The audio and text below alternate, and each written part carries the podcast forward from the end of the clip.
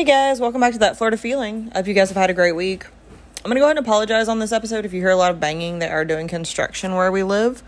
So bear that in mind as you listen to this episode. My cats have not gone crazy, nothing is actually wrong. They're just redoing our building. So, did everybody have a good week? I did. It's been interesting. Uh, I wanted to first say thank you to all the likes, subscribes, and follows, and all the interactions on the Instagram and Facebook and Twitter. You guys are awesome. I had no idea half those restaurants even existed in Florida. So, thank you for the suggestions. I've written them down on my to do list when we're in those areas. So, I love that. I love that we can give each other suggestions and, you know, things that you know and I know. And then it's like, hey, I found a new fun place. And that's really the goal of this. So, thank you. Also, good to know that we all like key lime pie. Although, I, I don't know, I kind of thought, excuse me, Dole Whip would be higher up in the votes. But it is what it is. It's fine. If you've never tried Dole Whip, I encourage it highly. Uh, side note, I did just cough. Obviously, you heard it. I am still a little under the weather. So, bear with me on that one. It shouldn't be as bad as last week's, but I do apologize. And thank you guys for all the reviews. I really appreciate that. Again, if you haven't reviewed on Apple, please do. Um, comments are highly encouraged. It just kind of helps everybody else get to see how awesome this podcast is, and I appreciate that. Uh, Spotify also has a review. Again, five stars. You don't have to comment, but if you have a second, it would really be great to get the podcast out. Thank you for all the awesome, encouraging words about everybody uh, for my interview from Voyage Tampa. That is still really fun. It's still kind of really cool that it happened. And thank you for those of you who had some nice words to say about that. I really appreciate it. And for those of you who reached out during the last few weeks, it's been kind of hard for me and my family. So, again, thank you. You guys are awesome.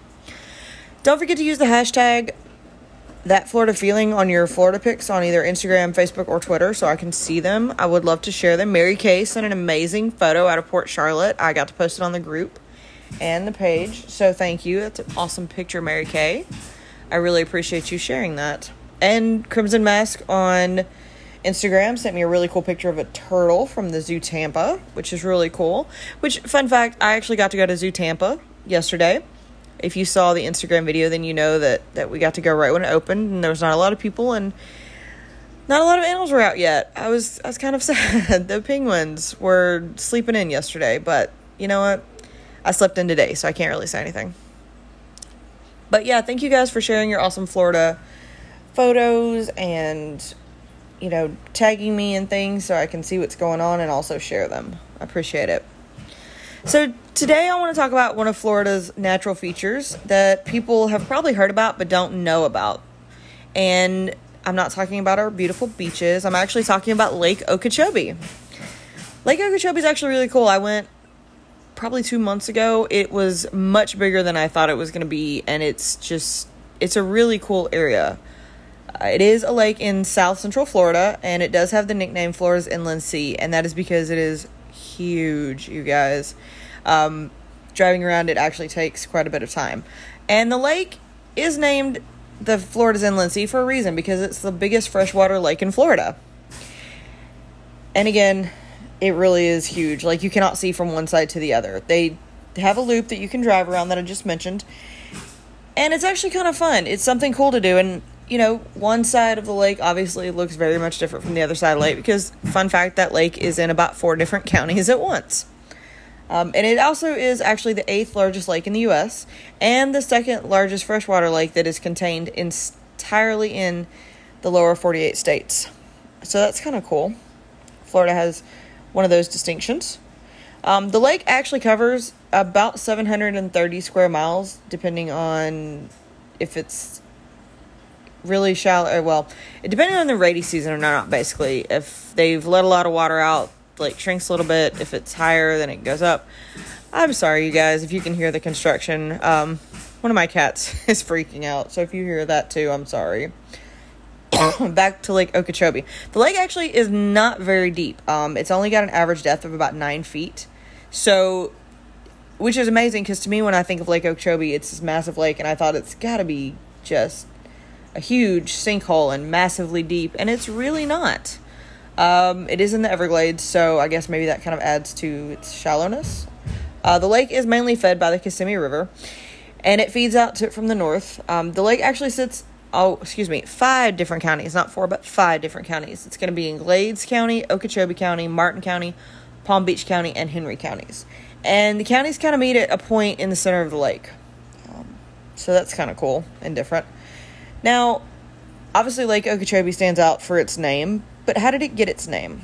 Well, the name Okeechobee comes from the Hittite, Hittite word Oki, which means water, and chubby meaning big. So basically, it means big water, um, which makes a lot of sense. And the name was actually first reported by Hernando de Escalante Fontaneda in the 16th century. And then Rene Guillain uh, de. I y'all, it's a French name. I'm sorry, I'm not gonna butcher that. Uh, but somebody named Rene reported it in the 16th century of hearing of a lake in South Florida, a large lake called Serope. And the lake actually kind of took on a mythical sense because nobody had really seen it, but they had only heard of it. And this actually led to the British calling it the Spanish name Laguna de Espiritu Santo.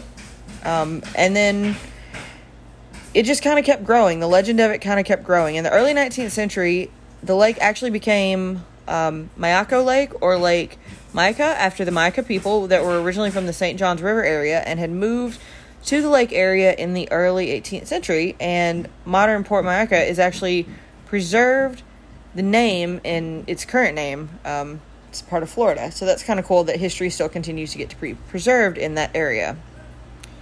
Now, the lake has been inhabited, or its shores or its islands were inhabited for a very long time. Um, pioneers to the area even settled on three of the southern islands Kreamer, Ritta, and Torry. And the settlements were fairly expansive. Like, these weren't just like people who went out and built like a hut. No, these these had like towns on these little islands. Um, they contained general stores, post offices, schools. They even held town elections. Like these were legit towns on these little islands. And of course, these towns mostly relied on farming because the land was so fertile from the lake, but it was also challenging because it is an island. So some days you have more shoreline and some days you have a lot less shoreline. And that's kind of really how the settlements played out. They didn't really last as long as they probably could have um, because they were all abandoned by the 1960s. But the lake does play an important part of the area's ecosystem, economics, and settling in that area. Um, there's actually a Seminole reservation near the northwest shore of the lake today. I have been to it. It's a very interesting and very cool area. If you're ever in that area, do go by it um, especially if you're into history. Uh, it's it's a really interesting area. Actually, the whole area around the lake is really interesting, but it, it's really cool that they've managed to preserve a lot of the history in that area. Now, the lake sits in a shallow geological trough that underlies the Kissimmee River and, of course, parts of the Everglade. And the trough is full of clay deposits that are com- that are really compacted, um, actually much more so than the rest of Peninsular Florida, and that's kind of what keeps the lake's shape. Now, the area was actually a dry trough until about 6,000 years ago when the sea levels began to rise. And the levels rising is actually what caused the water table in Florida to rise as well, which kind of makes sense. And apparently, there was also an increased rainfall in this area due to climate changes. And of course, the changes meant that the peat deposits began to grow and form those wetlands that we call the Everglades today. Now, the water in the area eventually flowed and pooled in the area to create Lake Okeechobee, which means that the bottom of the lake is the wetlands and peat deposits from 6,000 years ago. Which is kind of cool to think that obviously the bottom of the lake has much more history than the top of the lake. Um, now, the lake can hold about 1 trillion US gallons of water, and it is the headwaters to the Everglades. So, this lake, again, is a very important part to southern Florida. Now, the foot of the lake, uh, or the bottom, is a buildup of peat and limestone. And the maximum depth is 13 feet, but again, most of the lake only sits at 9 feet. Uh, the waters are dark and murky uh, from runoffs from farmlands and natural vegetation. I can say that I was not expecting that when I went and visited Lake Okeechobee. I thought it was going to be a little more clear, a little more something, but it was like black water, like dark, murky black water. And I was like, oh, okay. Uh, it's still a beautiful lake. It's just not what I ex- expected in my mind. Because you see a lot of lakes in Florida that are clear and beautiful and they're springs, and that is not Lake Okeechobee at all. Um, now, the lake is enclosed by a 40 foot high Herbert Hoover Dike that was built by the U.S. Army after the hurricanes that uh, really kind of caused the lake to flood and overflow and really kind of ruin part of the area. So they knew that this was going to be a problem and they needed to do something about it. So they built this dike, which is actually the part, the loop that you can drive on today. Now, the waters that make up the lake come 60% from the Kissimmee River, and the rest is made up from smaller creeks and sloughs, with Fisheating Creek making up the second largest flow into the lake. Now, of course, if you've ever been to Florida, you know it's full of lakes and rivers, and they all kind of connect one way or the other, and that's no exception for Lake Okeechobee. And I'm about to butcher a couple names here, so just bear with me. Lake Istokpoga. Let's go with Istokpoga. Lake Istokpoga used to connect to the Kissimmee River, and during the rainy, rainy season, it would overflow, and then the lake would actually connect to Lake Okeechobee itself. Um, this caused some flooding issues, so now Lake Istokpoga now drains directly into Okeechobee due to a series of canals and drains that only add to the water source, kind of cutting out the Kissimmee River to avoid that overflowing in the area. And Lake Okeechobee used to maintain its outflow by pushing water into the Everglades, but today they've kind of redirected some of it and have water into canals that connect to the coastal rivers. Um, because, as you all know, if you've ever been to Florida in the rainy season, it is very rainy and things overflow very quickly. So, this has kind of helped the area not to flood so much. Now, the lake is shallow and it can be hard to navigate at times during the dry season because with a nine foot lake and it gets really dry and the waters, of course, recede then where the lake was is not where the lake is now. Um, and of course, they realized this and built a rim canal that left the lake navigable during the dry season because it still allows movement through the lake because this is still some place that they use to transport items uh, faster than going around. It's just a straight line. So, this canal actually allows the lake to be used for transport, recreation, and other uses year round. And since we're in the dry season right now, I can assume that that's probably what they're doing now. Now, the lake is very important to the ecosystem as it maintains the flora, fauna, and wildlife that are important to the area. Now, fishing in the lake is very popular. In fact, it's probably the most popular uh, recreation in the lake. And the most common types of fish you're going to find are largemouth bass, crabby, crappy, crappie. Apparently, crabby. Apparently, I'm just, yeah, sorry guys. So, largemouth mouth bass, crappy, bluegill, and every now and then you can find pickerel. Um, but mostly bluegill and bass. And that's something that's kind of typical to southern Florida. Um, the lake is home to over 40 types of native fish, and that includes some species that thrive in lake waters. Um, the Mayan cichlid is actually one of those fish that thrive in Lake Okeechobee. And the yearly fishing recruitment is positively correlated with the increased water levels, which provide more resources to the fish. So, more water, more fish. And of course, the fish population is important to the wading birds, the alligators, and other wildlife that visit the area, such as herons, egrets, ibises, and wood storks. You can find those all around the lake. Now, of course, you can find alligators in the lake, so please be careful if you do go to the shores of Lake Okeechobee. You are not alone. Um, the one interesting thing about the lake is is that the lake is subject to large algae blooms, much like red tide. Um, and the blooms can be severe. They can cause harm to plants, animals that are in and around the lake. Um, now, the blooms itself is caused by a mixture of things. Uh, excessive runoff that contains phosphate, though, which Side note, phosphate is a fertilizer in farming. It's also something that is found directly in South Florida. So whether it's from the farming or natural is yet to be actually determined, or it could be both. Um, but these excessive runoffs have been shown to have the most impact to cause these blooms. And some years it's okay, it's minimal, it happens naturally, but some years it can get very, very bad. It can really impact not only the lake but the areas around it. Um, and this actually happened in 2016 the lake had a really bad bloom that lasted from May to mid July. And it really affected the fishing industry, the recreation, the t- tourism, the trade. It, and it does kind of, it really does kind of mess up the area. And that's really what the area depends on. Um, now, the previous winter in 2016, there had been record high temperatures and, of course, more storms, plus the phosphate. And that really just caused kind of the perfect storm and mixture to create this bloom. Um, that's been the last really big one, and I remember that one because it really did kind of devastate the area for a little bit.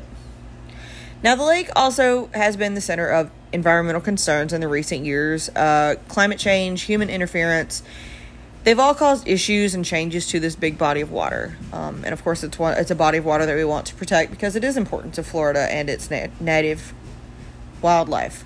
Now, in 2007, uh, a bad drought to southern Florida meant that the lake drained massively. Like, the water levels were so low that they were actually able to bring in, uh, well, probably backhoes, but it says truckload truckloads, but something to get it in the trucks. And they were able to remove truckloads of toxic mud. Um, so yes, the bottom of the lake is toxic mud created by either runoffs and or natural sources. Um, and they did this to kind of create a better habitat for the wildlife to be able to sustain it, to keep the parasites and the toxins down. And what they found when they removed this mud is that it contained high levels of arsenic and other pesticides from farming runoffs into the lake. So it was a good thing that they did this, and the mud was found to have such high levels of arsenic that they could not even dispose of it on land properly. So, yeah. Um, and that's really one of the main environmental concerns is that people are worried that the runoffs from the farming in the area, still to this day, will create this mud again. And I can understand that. Um, of course, that was 2007. 2008 was actually not much better for the lake um, because the water levels remained really low. Um, still more droughts. And then this, if you've ever been to Florida, you know that fires are a natural thing thanks to lightning strikes. Hopefully, not idiots, but mostly lightning strikes and they actually saw fires on the exposed lake bed, um, which again caused more problems for the wildlife and the people around this lake. But thankfully, the lake has managed to come back. Uh, tropical storms tend to help this. Wet seasons, um, you know, some years you get a lot of tropical storms in the area, and some years you don't. Uh, 2013 was again a bad year for the lake as Central Florida saw this time, the opposite more heavy rains, um, heavier than normal, which meant that the lake actually had to be lowered. Instead of being able to do it on its own, it had to be lowered f- from the runoff so that it would not uh, overflow the area and cause massive flooding. Now, the problem with that was that when the water was pushed out of the lake, it was polluted because of the runoff, and this sent it through the St. Lucie River estuary, which actually ended up damaging the ecological system in that area. So you can't win for lose in some of this in South Florida. Um, and the lake has been battling polluted backwater and high water levels in the recent years. Um, it has been more rainy and more tropical storms recently, so that makes a lot of sense. Now, the South Florida Water Management was granted emergency permission to pump clean water into the lake in 2017 to save the animals and the plants because of all this bad water. And I know that they've been working towards. There's a, you always hear about it in the news there's a lot of things being done to protect Lake Okeechobee and to stop all this runoff. Um, and the lake does continue to struggle with these algae blooms, the water runoffs, and the farm polluting.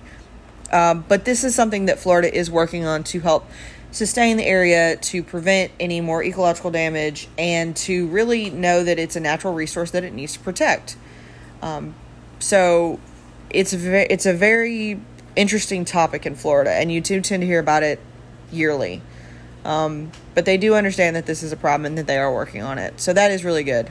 Um, now, the lake is a beautiful lake, and aside from its problems, it does have a lot of interesting history and places along its shores. Now, the Lake Okeechobee Scenic Trail is part of Florida's nas- National Scenic Trail that does surround the lake. You can drive on this 100 foot wide dike that surrounds the lake and makes up part of this trail. that's the loop I was telling you that you could drive around.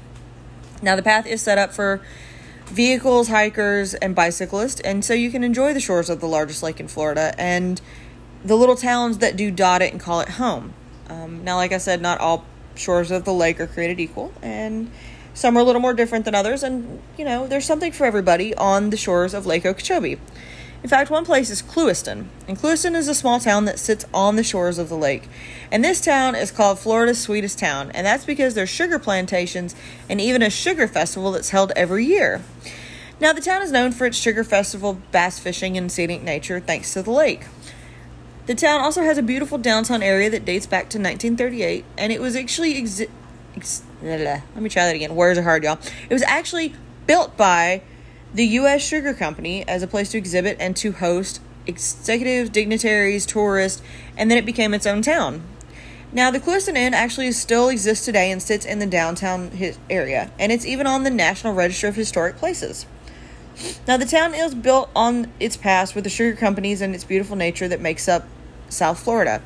You can camp, fish, take in safaris, even tour the glades, and learn about the history in this small town on the shores of the biggest lake in Florida. Another really cool small town is LaBelle. Um, this is another small town near the lake that is welcoming and historic.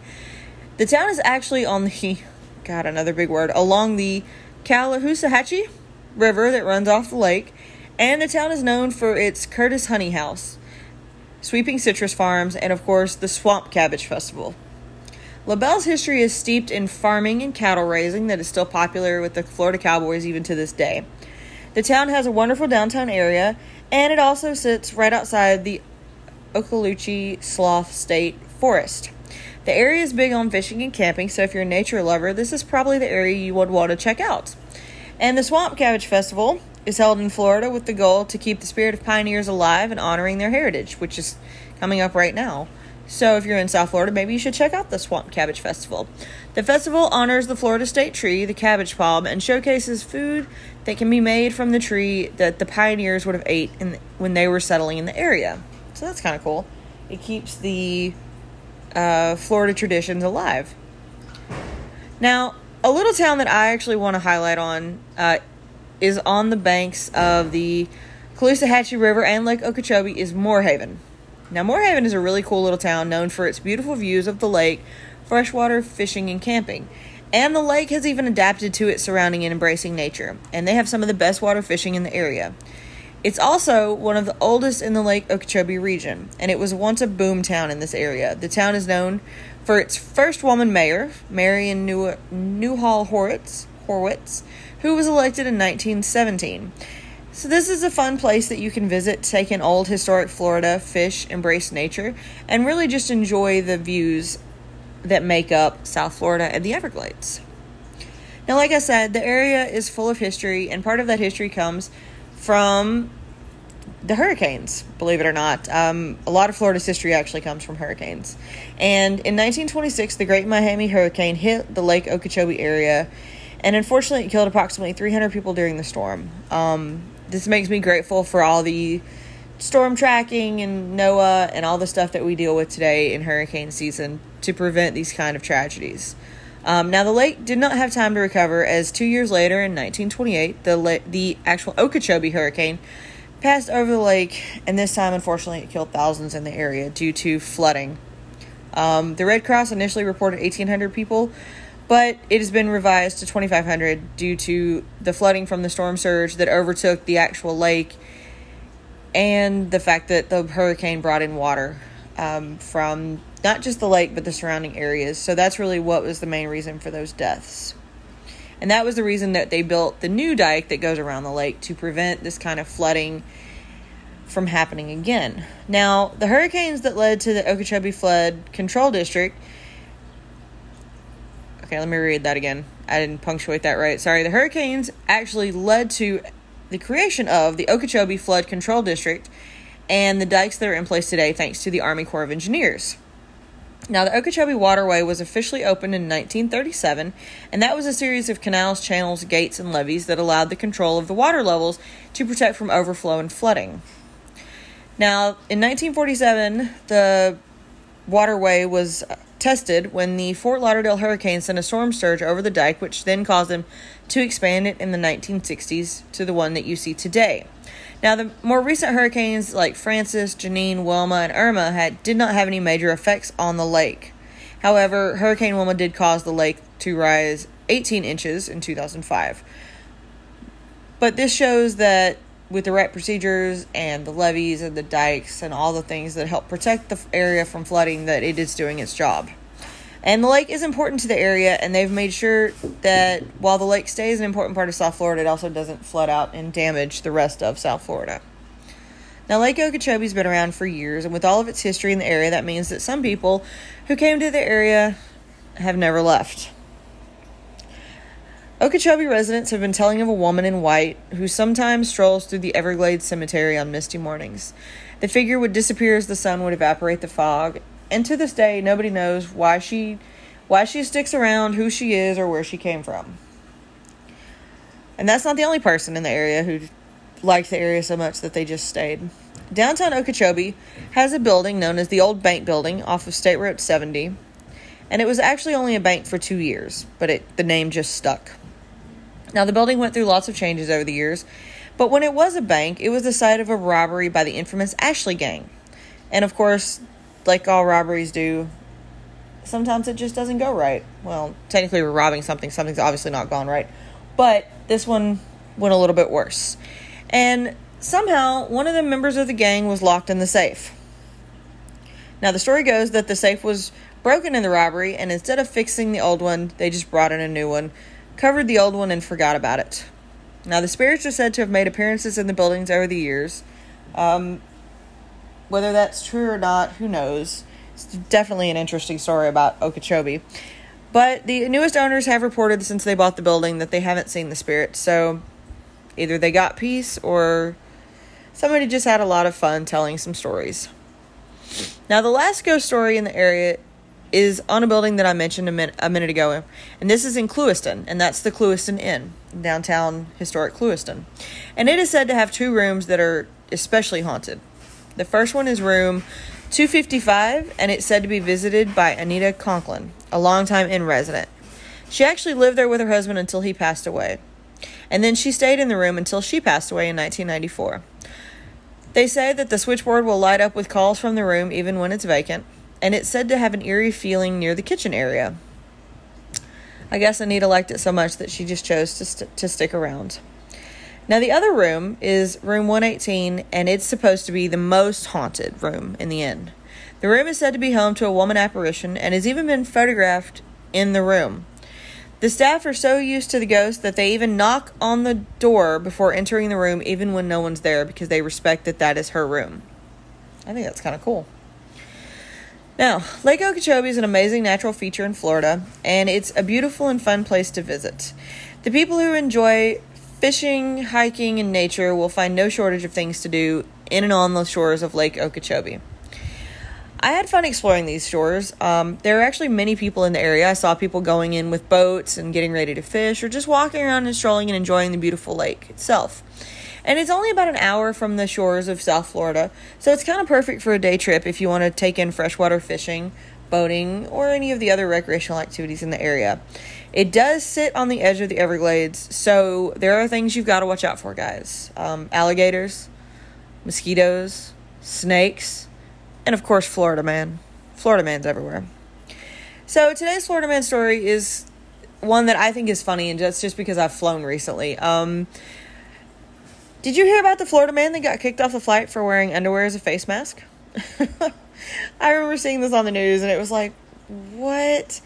So the man was kicked off a United flight for wearing a woman's thong as a mask. He said in his defense that the underwear covered his nose and mouth, which is the point of a mask. And I mean, I guess it kind of worked. I I have so many questions about the story. Some are probably not appropriate for the podcast. But um so yeah, if you're flying, you do still have to wear a mask. And you should probably make it not underwear. Just saying. Um I can say that when we flew, I saw some interesting masks. One guy just pretty much tied a scarf around his face. Um, so, you know, it's not going anywhere for a while, guys. Just, you know, $5 at the store, just buy a mask. It's okay. Wear it when you have to, you know. Not saying you have to all the time. Um, but, you know, do your part to help other people. And if it's required, then just go with it or don't do it. Those are your options. Uh, I hope that you guys have enjoyed today's episode on one of Florida's hidden gems. It's a really beautiful spot that I hope you guys get ready to get to check out someday or now that you've heard about it, make plans to visit it on your next Florida trip. Don't forget to be on the lookout for questions and polls on Tuesdays. Please leave a five star review if you have a second. I have been posting more questions on Spotify to see how you guys respond and like the um, content. So if you have a second, you could answer those. Thank you for listening, guys. I hope that you have a great week. I hope that as we go through the springtime that everybody really gets what they need and gets to enjoy beautiful days and that things just go well for all of you guys. Um, so, as always, that's your daily dose of sunshine.